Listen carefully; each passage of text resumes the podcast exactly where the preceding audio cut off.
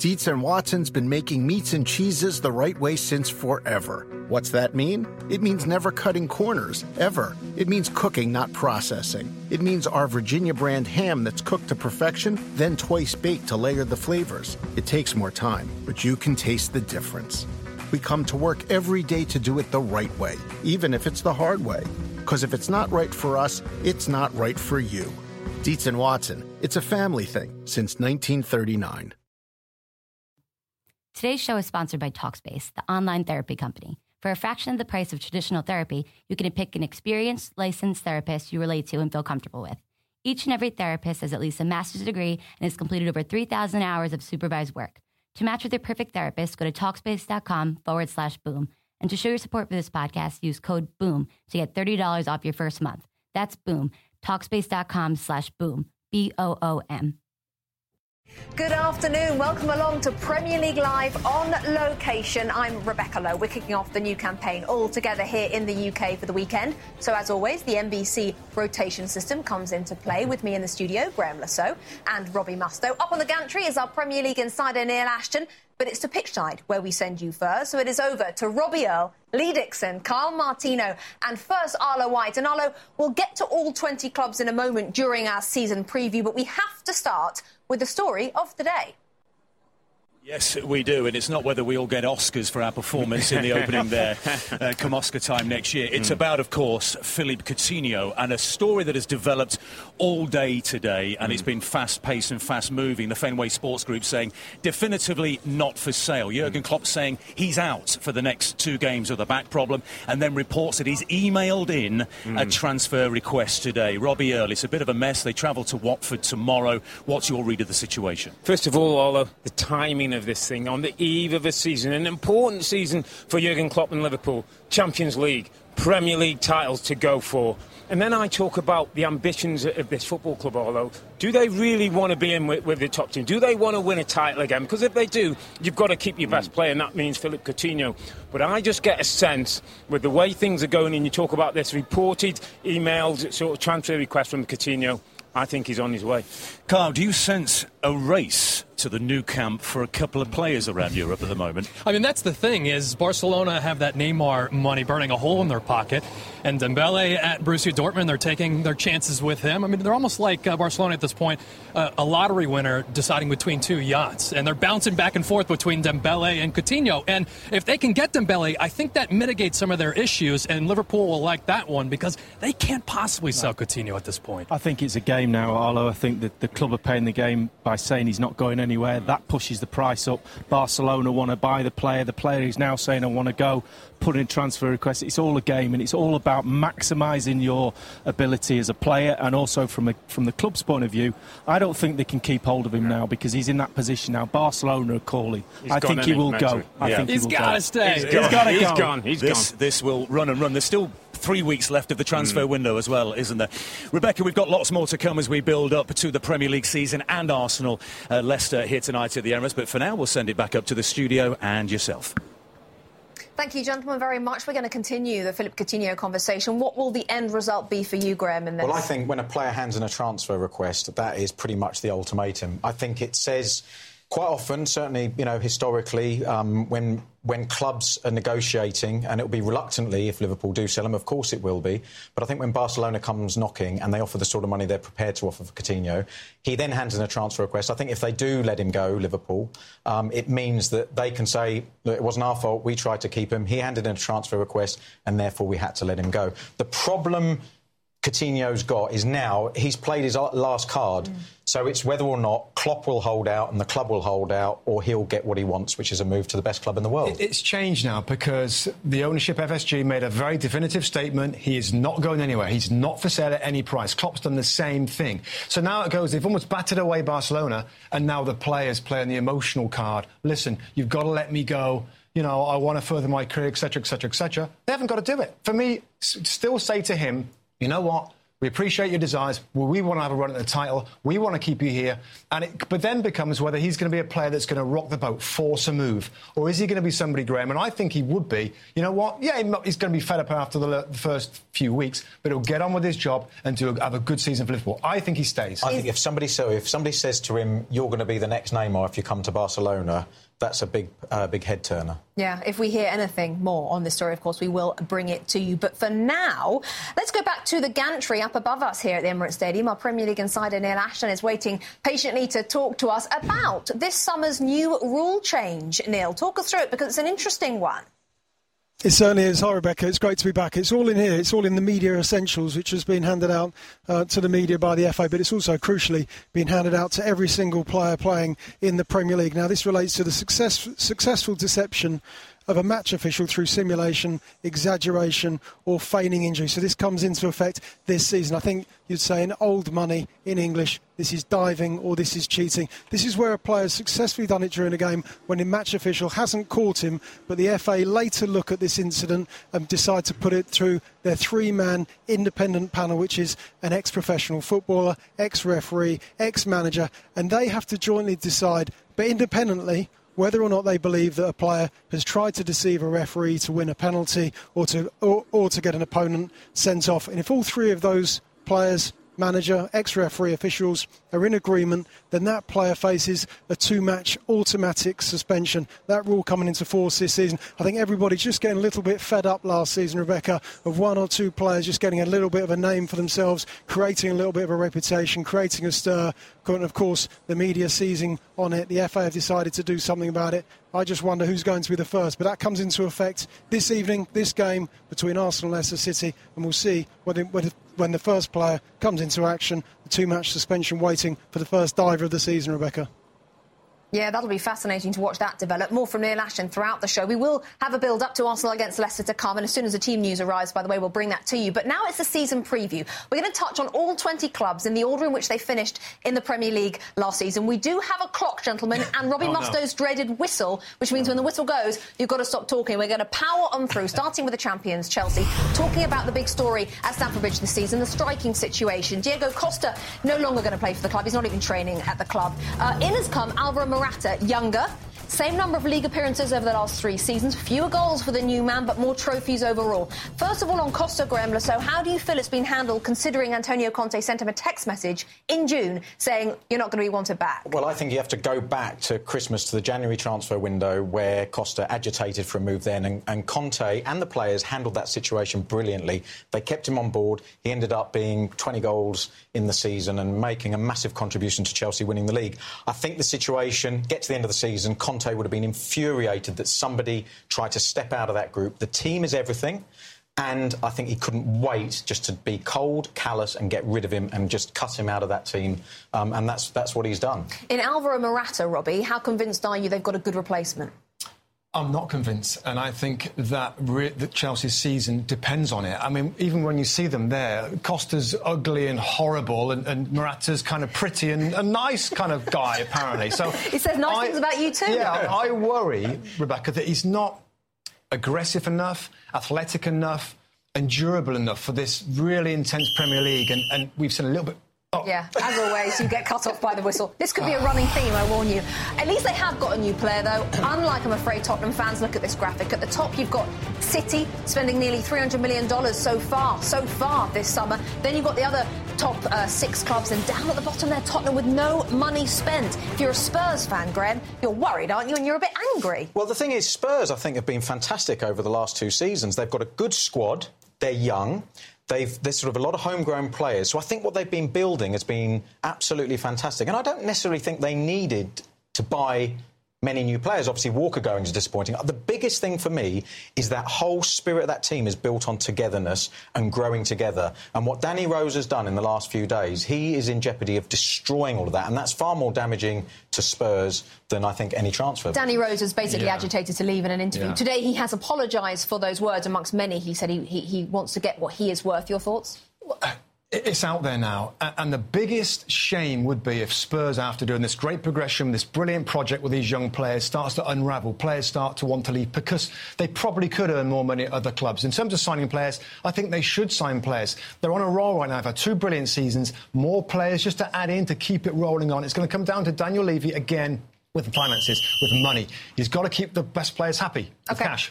OK, you got better there. You almost made it. Third place, Manchester City last season. They're ins and outs. They've been very busy. In has come the likes of Kyle Walker, Benjamin Mendy, Bernardo Silva. Big money paid out and early as well. Gone are some big names. Kelechi Iheanacho, Joe Hart out on loan to West Ham, and some other big names released as well. Robbie, I'm going to come to you first because it's only fair. They've done their business early. Yeah. Have you been impressed? Yeah, really impressed. I mean, they spent incredible amounts of money. So much money you wouldn't believe for fullbacks, but that's what they needed. And in Benjamin Mendy down the left-hand side, with Kyle Walker's pace on the right-hand side, and a fit Vincent Kompany that maybe is the most important part of their defensive unit. They are much better defensively. And as we know, amazing attacking options there with the ability of Jesus and Aguero to play together in different systems. And the most creative squad of players in the league, bar none. Right. I just think they went big, they went early, they identified their targets and they got them with no nonsense, and they spent a huge amount of money. They've got a new goalkeeper as well, $45 million on Ederson. He's going to be important to them. As we saw last season, Guardiola wasn't happy with his goalkeepers and he likes to play out from the back. And I think if they can get that consistency in the back line, as Robbie says, they've got incredible creativity. They go down, for me, as one of the big favourites, if not the favourite this season. You've got to learn, I think, at times to grind through games, whether it's a 45 minutes, Graeme, or a 15-minute period where they're under the cosh. Just manage games a little bit differently. And you've got to learn to talk to the whistle. That was perfect. That was great.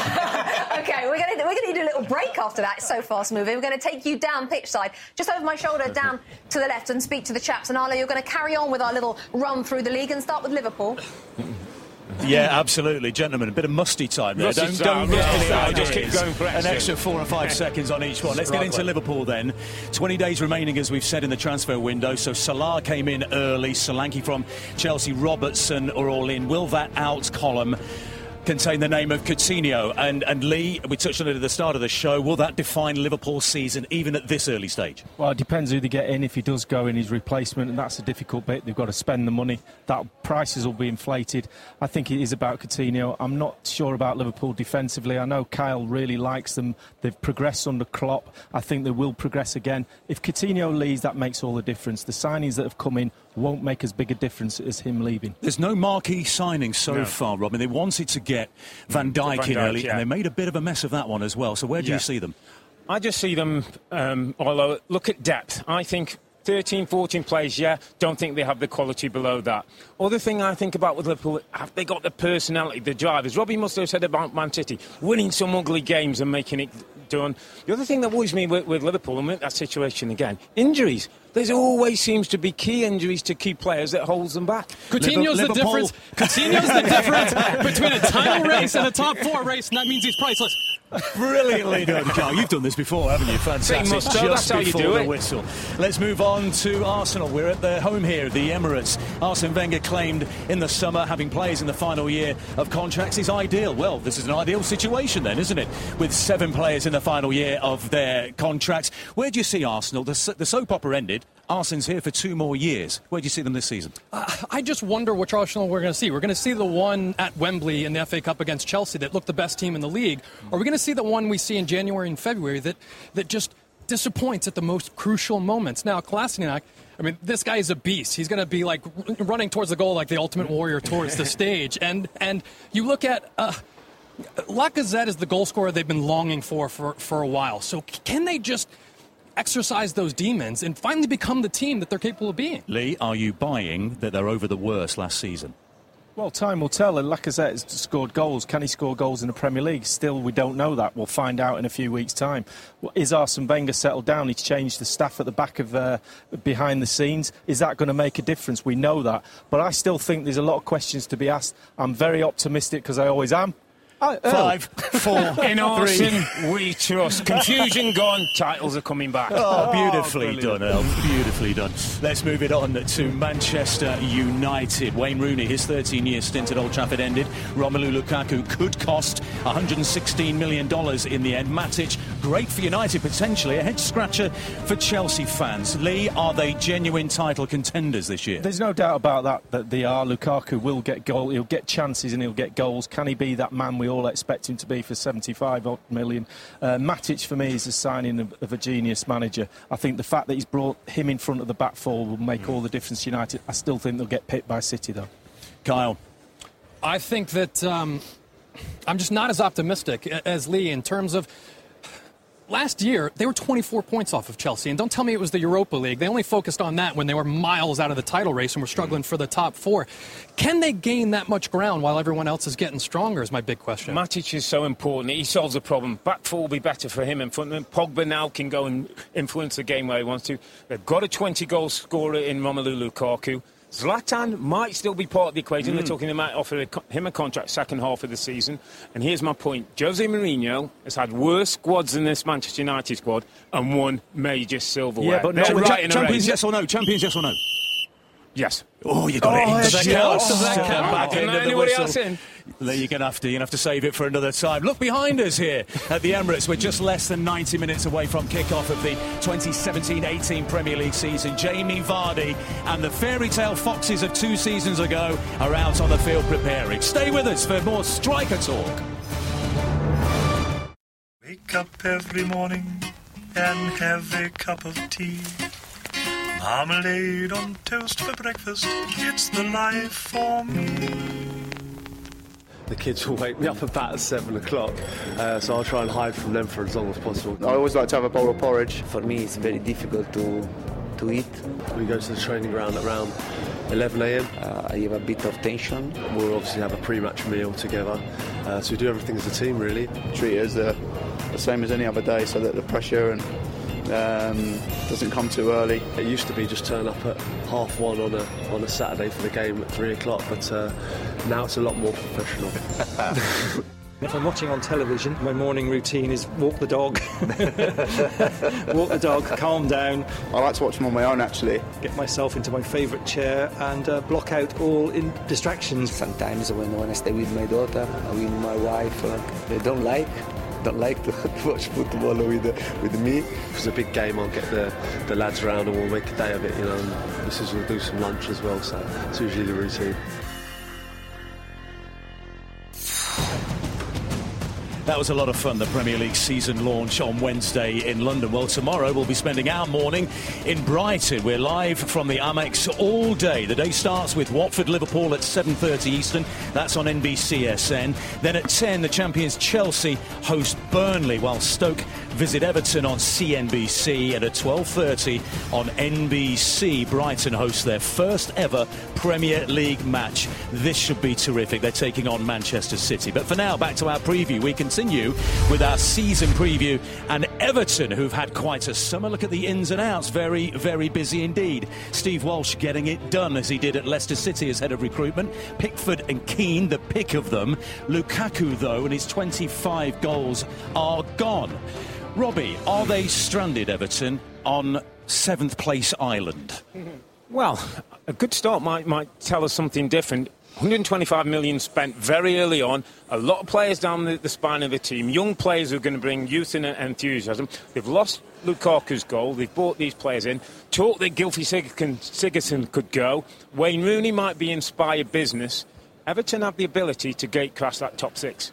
I think they signed really well. I like what Koeman's done. I think the goalkeeper's going to be an excellent goalkeeper. Slightly different playing at a big club.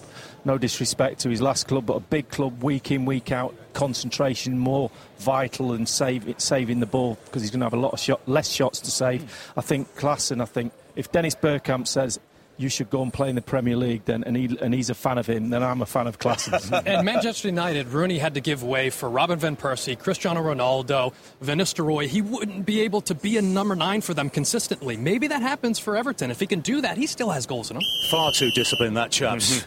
Left me a second at the end as well. By the way, how good does the Premier League trophy look alongside us with those Chelsea ribbons on it? Let's move on to Southampton. So who is new manager Mauricio Pellegrino? Well, he was Rafa Benitez, his former assistant at Liverpool, at Inter Milan. He took Alaves unfancied to 9th in La Liga and a Copa del Rey final last season. We talk about teams going into the season with uncertainty in key players, and Virgil van Dijk is one of those. He's got a virus and he won't be playing for the time being. How do you see them faring maybe with this cloud over them going into the season, Rob?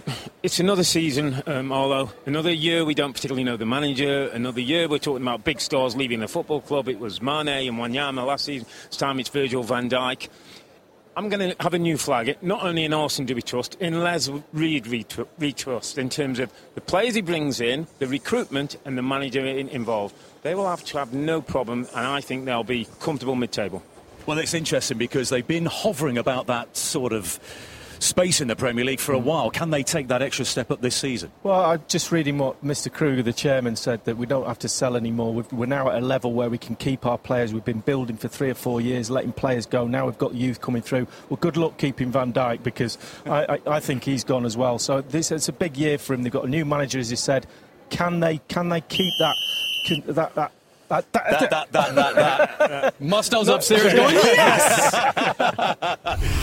What's his space for the end of that sentence? Let's stay on the South Coast and we'll go to Bournemouth. What a season they had last year. The best in their history. 9th place. Bravo, Eddie Howe. And some good business done as well. Plenty of Premier League experience. Ake is back. Begovic, the goalkeeper. And Jermaine Defoe, potentially, Kyle, the signing of the summer if it goes well. I'm looking at Earl. That's my boy. That's my boy right there. That's my boy. How psyched are you? Oh, man. I mean, that's such a good signing at this point. Obviously, at his age, there's question marks, but he keeps getting the goals. And this side where there's support for him, King, Wilson coming back from injury, they can rotate that position. But the biggest thing with them, forget those names, and there's some good names on that list, they kept Eddie Howe. That's just enormous. They were able to keep him on board. I'm just going to say the best signing is Eddie Howe, because I think they got to 9th last year. I think what he's building there, the attention to detail with his players. I've heard about how he treats his players and how he wants the players to improve. Defoe, I can improve you as a player at the ripe old age he is. So I think Eddie Howe's a big signing for him. One day Eddie Howe might be sitting in a seat not too far from us and in the home dugout. That's how good this guy's been. Simon Francis says this guy's attention to detail and his man management, working with every individual player, is something very, very special. And when pros are saying that, you know you've got a good manager. Lee, top half, yes or no for Bournemouth? Oh! That was me. I messed up the question. Well, there you go. Well, that's 6 more teams that we've got through there, Rebecca. We'll send it back up to you to continue the season preview. Thank you very much, Arlo. And we're going to continue with the team that finished in 10th position alongside Graeme Le Saux and Robbie Mustoe here, and that is West Bromwich Albion. They've been a very much middle-of-the-road team, mid-table team over the last 7 seasons. But last season was their best finish, as you can see at the bottom of the screen there, in 10th for 4 years. So, as we cross up to the gantry above me here at the Emirates Stadium and bring in our Premier League insider Neil Ashton once more. Neil, you would think, therefore, that everybody was happy at West Bromwich Albion, and Tony Pulis today signing an extended deal. Am I right? Yes, he did sign a new contract, but he's not happy with the number of signings that West Brom have made over the summer. And I think £12 million for Jay Rodriguez. He wants more than that, Rebecca. You mentioned that 10th place finish last season. He wants more players to make sure they finish in that 10th place in the upper reaches of the Premier League again this season. I don't think it helps when you lose one of your best players. Of course, Darren Fletcher moving to Stoke City at the start of the summer. But also when Tony Pulis discovers that the club's new owners, Gushan Lai from China, is worth about $4 million American dollars, Rebecca. So when you kind of hear those kind of sums, when you realise that your owner is of that kind of wealth, of that kind of means, that you expect some investment in the squad, and it just hasn't arrived, with the exception of Jay Rodriguez. And Tony Pulis, looking at his side, an ageing West Brom squad. I think you look at the central midfielder, Jakob, Chris Brunt at the back as well. Those players, they just want to start phasing them out and bringing in some young players. I think Tony Pulis just beginning to get a little bit agitated. Sign that new contract, things can't be that bad, but he wants to see players in before the end of the transfer window. OK, Neil, back with you shortly. Robbie Mustoe, my mission then is for you to try and Give some positivity to West Brom fans out there. Well, last season was positive. You know, we sat and talked about how they developed and Matt Phillips had come into the club, Nasser Chadli from Spurs, and they were attacking more, scoring more goals. Keep it going. So I understand it. I agree with Neil and I agree, I guess, with the manager that's frustrated because the fans just starting to get a little bit of fun and entertainment at the Hawthorns. Now, like, there's a stand, you know, there's nothing going on. But there is time left, of course, to add players. You feel that the club and the players need to be liberated a little bit more. A few more players going forwards. But they defensively, they're 4-5-1. But he doesn't do that. And they get to 40 points and they switch off. They're useless after they get to 40 points. They picked up 5 points in the last, I don't know, how many games. But I think that he needs to show that he's prepared to be a bit more creative. He's got to have a real discussion with the owners and say, look, we need these specific players in order for me to play more progressive football. Because otherwise, they're a team of 4 centre-backs who rely on set pieces and only think about 40 points. OK, but the season is starting and you say they haven't spent much money. Talking about money and spending, West Ham United, interesting business they've done. Marco Arnautovic from Stoke up to 32.5 million in the end on loan. Joe Hart, Javier Hernandez and Pablo Zabaleta. Chicharito, Javier Hernandez. That is an exciting signing. And in terms of how much he costs, $21 million, you have to say, Robbie, pound for pound, that's decent. Really good. I mean, one of the teams has done the best business. And I think when you throw in Michail Antonio, Manuel Lanzini to play in behind Javier Hernandez and Arnautovic from the left-hand side, it's pretty good.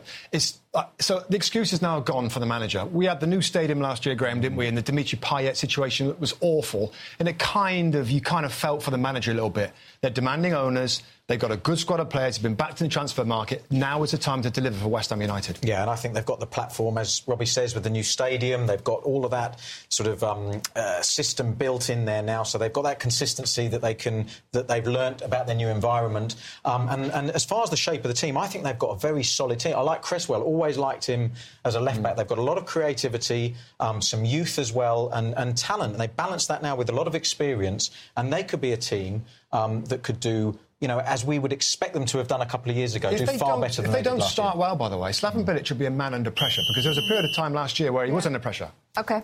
Leicester City, a couple of years ago, champions, of course. Last season, all went horribly wrong, so they fired Claudio Ranieri and brought in Craig Shakespeare on a temporary basis. He did really well, as these stats show you. And then in June, he was made permanent manager because he got them to 12th in the league. In your opinion, Graeme, was that a good decision by the club? Oh, absolutely it was, because what he did, the dressing room was in chaos by looks of things, and the results were appalling. They couldn't win away from home. And I think Shakespeare coming in, he knew the players well. He's been at the club a long time. And as soon as Ranieri was gone, the spirit of the club changed. They became more positive. And you saw that commitment from players, the work rate, the effort. And they've got quality. They won the league before. They've kept a core of that group that won the league. So they've got the potential there. I'm looking forward to seeing Ndidi this season, because obviously replacing Kante was going to be the hardest thing for them when he went to Chelsea. I think Ndidi started to show signs towards the end of last season that he was capable of developing into that role, Robbie.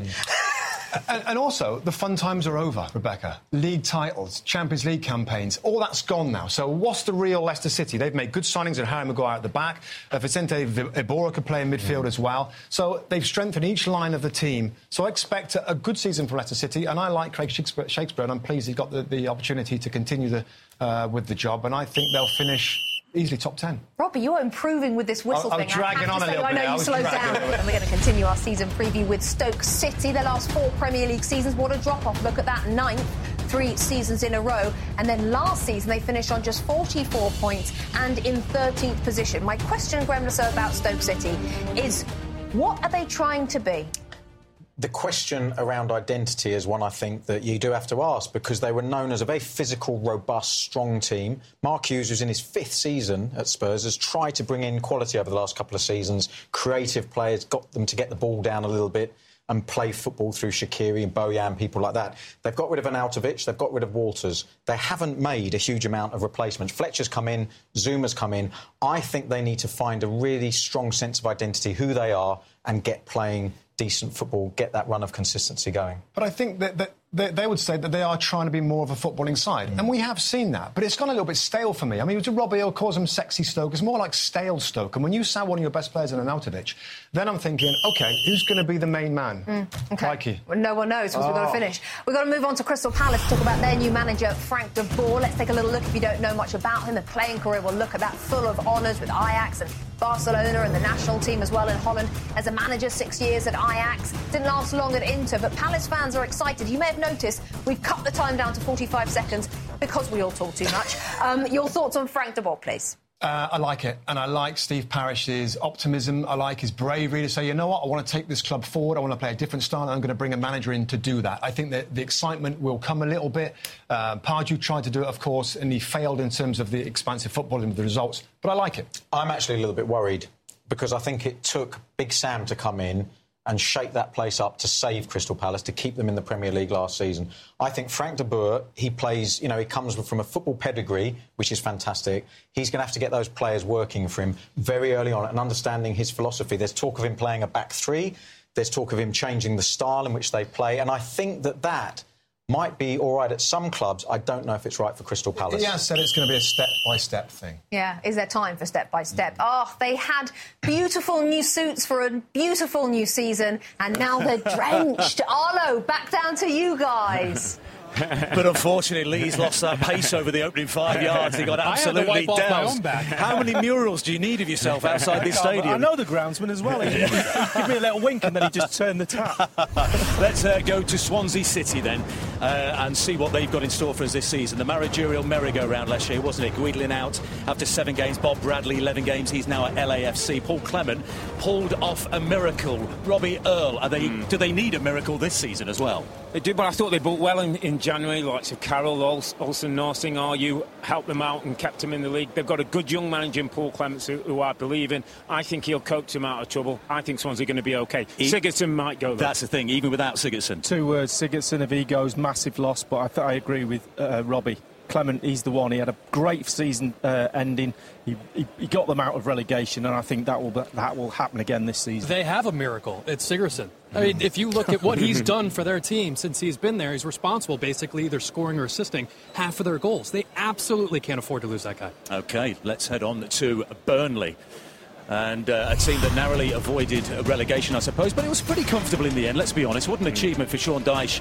16th with 40 points. Incredible form at Turf Moor. But, and here's the worry, is this spine, has it gone with Keane and Barton and Gray, who were sold yesterday to potential relegation rivals Watford? How do you see Burnley going? Well, they brought in Bardsley, they brought in Walters, and they brought in Jack Cork.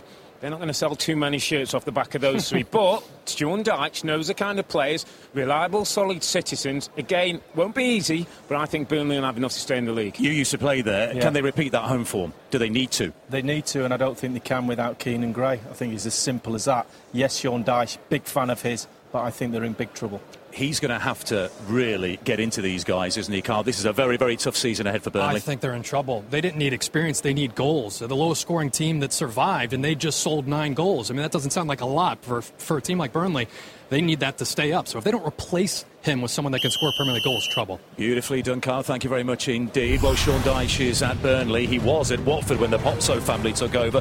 He lasted not too long before he was given the flick. The Pozzo family, they've appointed 8 managers in 5 years since taking over the club. Marco Silva is the latest. He narrowly failed to keep Hull in the Premier League last season. Marco Silva, it was an interesting choice for him. He would have been courted by a lot of clubs, Lee, during the summer, and he chose Watford. What can he do there? Well, he's done a massive thing, and he signed Gray. We've just talked about him leaving one club, and he's signed goals, and I think he'll get the respect. The difficulty is 9 managers in since 2012. Years, yeah. It's an astonishing turnaround of managers. I think that does unsettle players, I really do. But I think now Watford have got enough to stay up. How long can they keep this going with the managerial merry-go-round? I don't think you can keep on changing your manager and expect any long-term success. But to get Silva was brilliant. He's brought in the likes of Chalobah from Chelsea, Will Hughes from Derby, good young players who can play in midfield.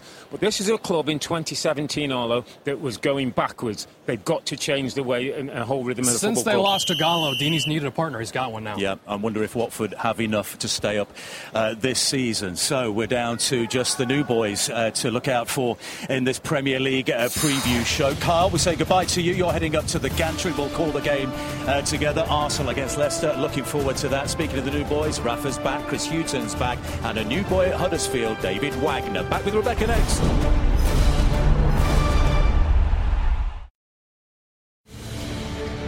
If you're just tuning in, welcome back to a brand new Premier League season. We're live in North London at the Emirates. Arsenal-Leicester kicking off in just under an hour. It'll be the first game of the new season. And I have literally just been told the team news is in. We haven't yet got it built for you because it's literally just come in. But I can tell you the key points are Mesut Ozil, despite having an injury in the last few weeks and not signing a new deal, he starts. Alexander Lacazette makes his Premier League debut. Sead Kolasinac as well at the back makes his Premier League debut. That's the key news for Arsenal. For Leicester, Riyad Mahrez starts despite wanting away. Jamie Vardy is in. A debut at the back for Harry Maguire. And big money signing Kelechi Iheanacho from last week. He starts on the bench for Leicester. That's the key team news. We'll bring you the full formations just as soon as we can. We're going to continue, though, with our season preview with the new boys. Newcastle United, they're new this season, but we know all about them, of course. Rafa Benitez is their manager. And what a career he's had, by the way, at the likes of Valencia, where he won 2 La Liga titles and the UEFA Cup, the Champions League with Liverpool, the Europa League with Chelsea. He really has done well wherever he has been. He's now at Newcastle United as we take you back up to the gantry here at the Emirates and bring our Premier League insider Neil Ashton back on the show. And you don't get the sense, though, Neil, that Rafa is a happy man. He's definitely not a happy man, Rebecca, because you just mentioned his pedigree, those clubs that he's managed, Valencia, Inter Milan, Napoli, Real Madrid, Liverpool. When he's been able to spend big money, he's been able to build a team to fight for a title, to fight in Europe. He won't be able to do that at Newcastle United. And intriguingly today, Mike Ashley, the owner of Newcastle United, he just snapped. He's just said, enough is enough. He never, ever gives media interviews, but he's done exactly that with Sky Sports today. And what he said is, I just don't have that kind of money. I can't compete with the Abu Dhabi group who own Manchester City. I can't write a cheque for £200 million sterling. I just haven't got those kind of deep pockets. He's a very fabulously wealthy man, Mike Ashley, but he's made it clear today he doesn't have the kind of money that he can compete at the top of the table, at the Premier League table, with Chelsea, with Manchester United, with Manchester City. He doesn't have those resources. Rafa Benitez has got to sell players before he can bring players in. That's what the constraints of working at Newcastle United. I think Rafa Benitez, undoubtedly, having got them promoted from the Championship last season, he's got the supporters on side, and that's where Mike Ashley is going to lose any kind of popularity contest in the northeast. But it's going to be a difficult, troubled and turbulent season for Newcastle United, Rafa Benitez and Mike Ashley, Rebecca. Neil, lovely to have you back on the show for the new season. We'll catch up soon. Good to see you guys. Yeah, look forward to it. Our thanks there to Neil Ashton. So, Newcastle United, things don't sound very happy. Do you think Rafa Benitez realised this situation, or do you think he's been shocked? Well, I thought it was a fantastic coup, first of all, that they managed to keep him when they got relegated. I thought that was a tremendous bit of business by Mike Ashley. I think it must have come to a surprise to Benitez that he wasn't going to have more money to spend when they got promoted as champions in the Championship. So Benitez doesn't strike me as someone who would just come out and say something for the sake of it and cause trouble. I think he's quite a consistent guy. And I'm surprised that he hasn't been backed more to keep this team in the Premier League. I thought he said he was going to give them everything that they got through player sales and through the promotion and the money that came with it. And we haven't seen anything yet. Nothing has come to the football club that's going to get the pulses racing, those on Tyneside. You look at the front players. Dwight Gale was excellent last year, got 23 goals. We got Mitrovic, you got Ayoze Perez. Players that were here 2 years ago that didn't do the business. So that has to be the concern. OK, the two really new boys, of course, Brighton and Huddersfield. Let's talk Brighton and Hove Albion, first of all. What do you need to know about them? Well, established way back in 1901. It's their first ever season in the Premier League. They've not been in the top flight since 1982-83. We know a bit about their manager. He was a Premier League manager with Newcastle and Norwich City. Glenn Murray, top scorer for them last season with 23 league goals, and they finished as runners-up in the Championship last season. It's a good story. They almost went out of business not too many years ago. Yeah. Now they're in the Premier League. It's fantastic. And I think they're a slow and steady club. They've been building for many years. They've worked really closely with the community. The stadium is fantastic. They've built that. And they've got a process-driven programme that means by getting into the Premier League, they've been close before, by getting in there, I think they've got quite a good chance of staying up.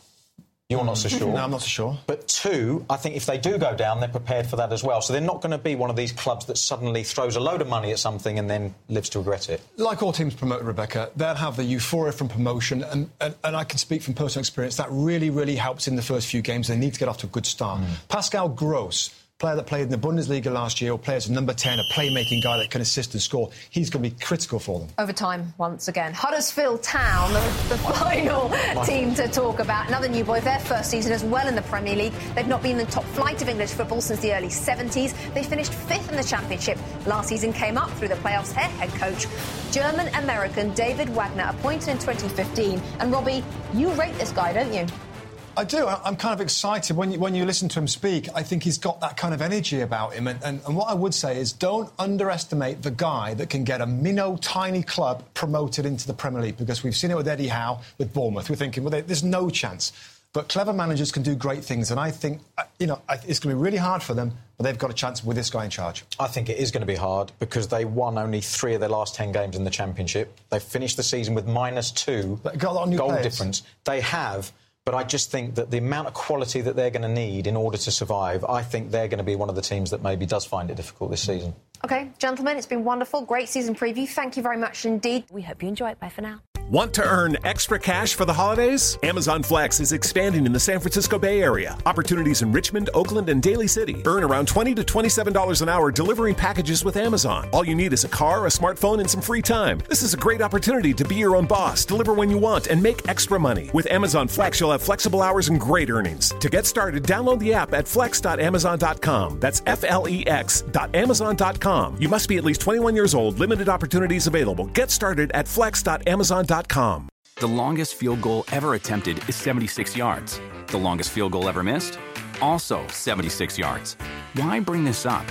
Because knowing your limits matters, both when you're kicking a field goal and when you gamble. Betting more than you're comfortable with is like trying a 70-yard field goal. It probably won't go well. So set a limit when you gamble and stick to it. Want more helpful tips like this? Go to keepitfunohio.com for games, quizzes, and lots of ways to keep your gambling from getting out of hand. Life is a highway, and on it there will be many chicken sandwiches. But there's only one McCrispy, so go ahead and hit the turn signal if you know about this juicy gem of a detour.